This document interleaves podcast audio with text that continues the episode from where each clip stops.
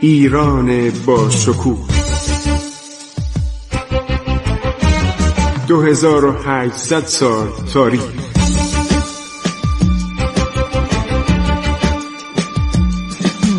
عبور از تاریخ.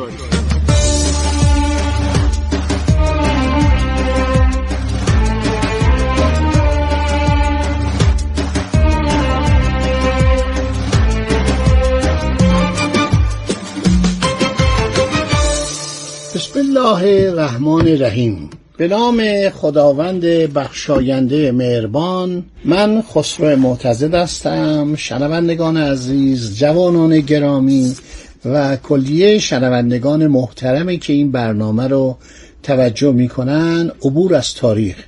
ما درباره جزیره خارک داریم صحبت میکنیم که این جزیره مورد توجه کمپانی هند شرقی هلند قرار گرفت. بسیار عرض شود محل استراتژیک مهمی بود و این اهمیتش، ببینید، از قرن 18 هم که هلندیا تشخیص دادن، فرانسویام همینطور. ناپل اون خیلی علاقمند بود که خارک رو عرض شود که از دولت ایران یا اجاره کنه یا واگذار کنه. دولت ایران در زمان قاجاری فتحعلی شاه اصلا اطلاعی از این مسائل نداشت و براش مهم نبود که خارک چه اهمیتی داره. پروفسور گریشمن، رئیس هیئت باستانشناسی فرانسه که سالها قبل و بعد از رضا شاه در ایران فعالیت میکرد، گفته که خارک محل آثار باستانی بسیار قدیمیه. خب، سوابق باستانی و تاریخی خارک: طول جزیره 8 کیلومتر و عرض آن 4 کیلومتر و مساحت جزیره 32 کیلومتر مربع اعلام شده. فواصل جزیره تا بندر جناوه 37 کیلومتر و تا بندر ریک 35 کیلومتره. تاریخ خارک بسیار طولانیه. ایکاریا یا ایکاروس نامی است که یونانیان بر آن نهادند. آراکیا نام ایرانی قبلی آن بوده، نام ایلامی. ایلام یکی از سرزمین‌های اصیل ایران بوده که الان ما استانی به نام ایلام داریم. امپراتوری ایلامی قبل از عرض شود که امپراتوری مادی بوده. آراکتا نام قش بوده. آراکتا برای کیش بوده. پادشاهی افسانه‌ای به نام ارتیراس بر جزیره خارک فرمان روایی می کرده. نام اقیانوس هند پس از دریای عمان و نیز خود نام دریای عمان قبلا اریترا بوده. اریتره یا اریترا. الان ببینید یک سرزمین در ساحل حبشه است، جمهوری اریتره، هیچ ربطی نداره، ولی نام این اریتراس تا اونجا رفته بود. یعنی تمام این نواحی و حتی اقیانوس هند و اریتراس می‌خواندن. دریای اریتره که به تمام آب‌های پس از خلیج فارس تا قسمتی از اقیانوس هند گفته میشد، از همین اریتراس پادشاه خارک گرفته شده. دریا سالار نیارخوس در سفر خود به خلیج فارس از جزیره اراکیا یا ایکار یا ایکاروس نام برده، کمی خارکه. استرابون، پولین، عرشوت، بطلمیوس یا پتولومه در آثار خود در اعصار پیش از میلاد از جزیره خارک یاد کردند. عرشوت جزیره آراکیا یا ایکار یا ایکاروس.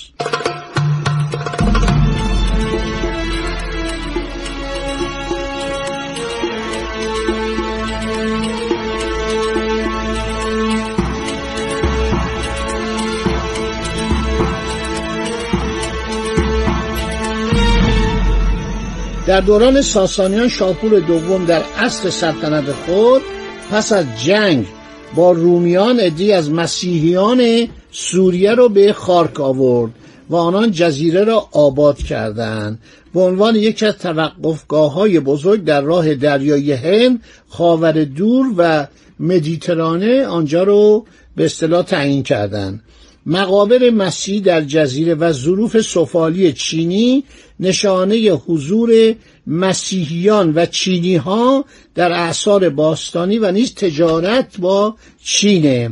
پروفسور هرسفلد، آلمانی تبار که آمریکایی شده بود، پیش از جنگ دوم جهانی پس از تحقیقات باستانشناسی در جزیره خارک بر اساس خطوط قبرهای مسیحیان حضور یک جامعه یا کلونی مسیحی در جزیره خارک رو تایید کرده. خارک از پایگاه‌های دریایی نظامی مهم ایران پیش از اسلام بوده. پس از اسلام در بیشتر کتاب‌های سفرنامه نویسان و جغرافی نگاران اسلامی از خارک نام برده شده و مشخصات آن ذکر شده است.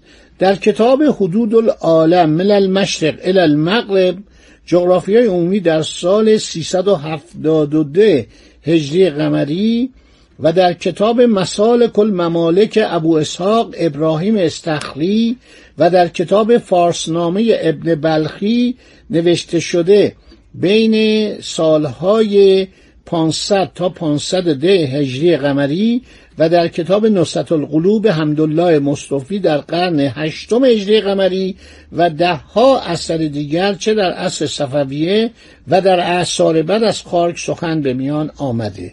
ما یک کتاب خیلی خوبی داریم به نام کتاب عرض شود که حقایق نگار خلیج فارس.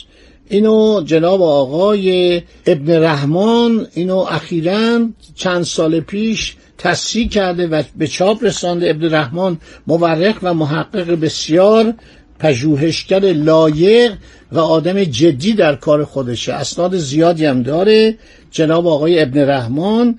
من واقعا خوشحالم که این کتاب برای من فرستاد.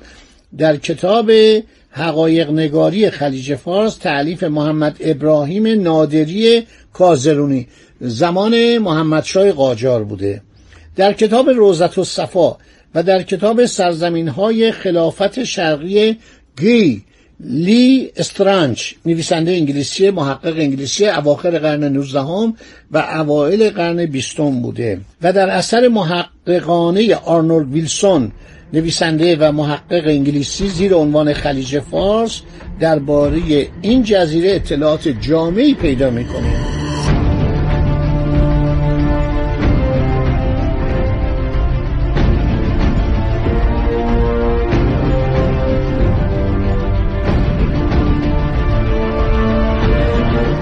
در سال 1752 خارک مورد توجه کمپانی هند شرقی هلند قرار گرفت.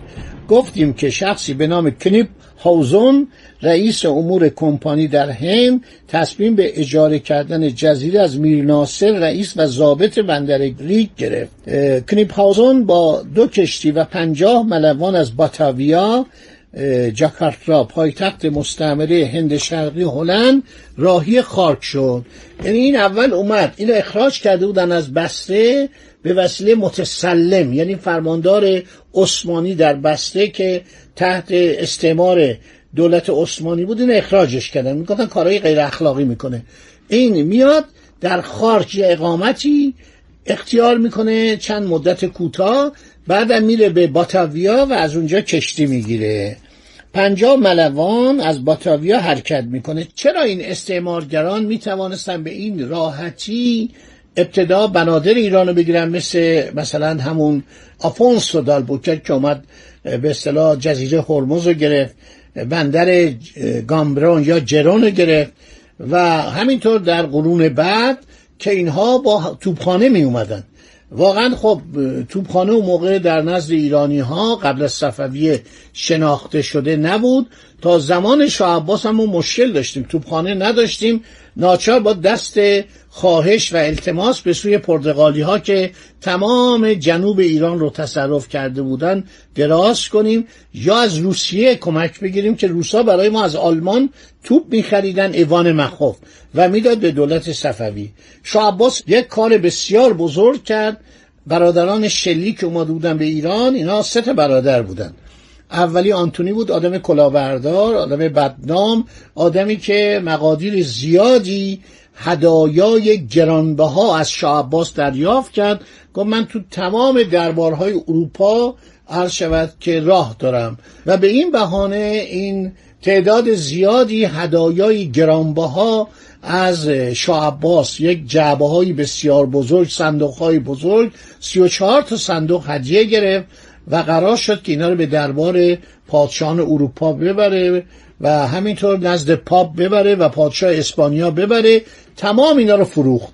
این آدم کلاهبرداری بود. هرچی BBC بخوان از این تعریف کنن زحمت عبث کشیدن و تمام این مسائل رو محققای ایرانی کشف کردن، از جمله استاد بزرگوار فقید جناب آقای نصرالله فلسفی که واقعا استاد بزرگ دانشگاه بود و ایشون 6 جلد کتاب درباره زندگی شاه عباس اول نوشت که این نایابه. خیلی از کتابا نایابه. الان یک کتابی من تو کتابخونه دارم به نام هرمزنامه. تمام عرض شود محصولاتی که در ایران به عمل میاد، مثل برنج، مثل سیب زمینی، مثل گوجه فرنگی، مثل گندم، مثل تمام خوراکی‌ها رو شرحش رو نوشته. استاد فقید پورداوود که من در سن 16 سالگی به خانه ایشون شرفیاب شدم و این استاد بزرگ این کتاب من مرحمت کرد. این کتاب من میخوام تجدید چاپ کنم. سال 31 چاپ شده. واقعا چقدر اطلاعات تو این کتاب هستش.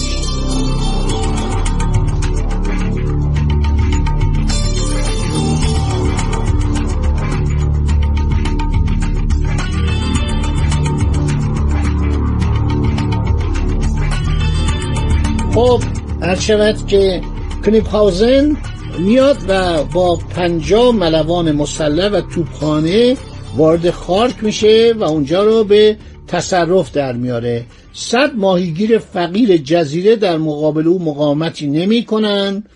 وی در آنجا قلعه کوچک محکمی مجهز به توپخانه میسازه. هرچند که در این زمان گفتم که این رفته بود و جزیره رو از میر ناصر پدر میر مهنا ضابط بندر ریک اجاره کرده بود. حالا کریم خان زند بهش گزارش میدن که آقا جزیره خارک دست هلندی هاست و خوشش نمیاد که هلندی ها اومدن جزیره خارک رو تصرف کردن، با اینکه به اینا نظر مرحمت داشت و اجازه میداد هم به انگلیسی ها و هم به ارشمت هلندی ها در ایران تجارت کنند. باقی مسائل میمونه برای برنامه بعدی که انشالله براتون تعریف خواهم کرد. خوش و خرم باشید.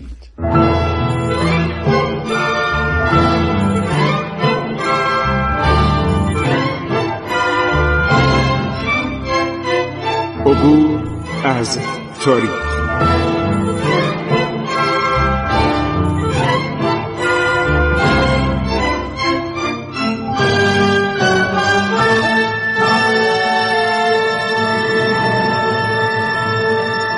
ایران با شکوه 2800 سال تاریخ.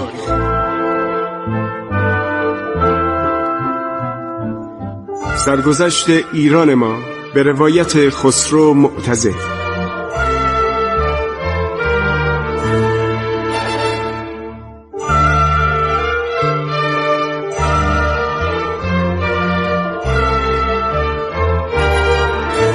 عبور از تاریخ با رادیو جوان.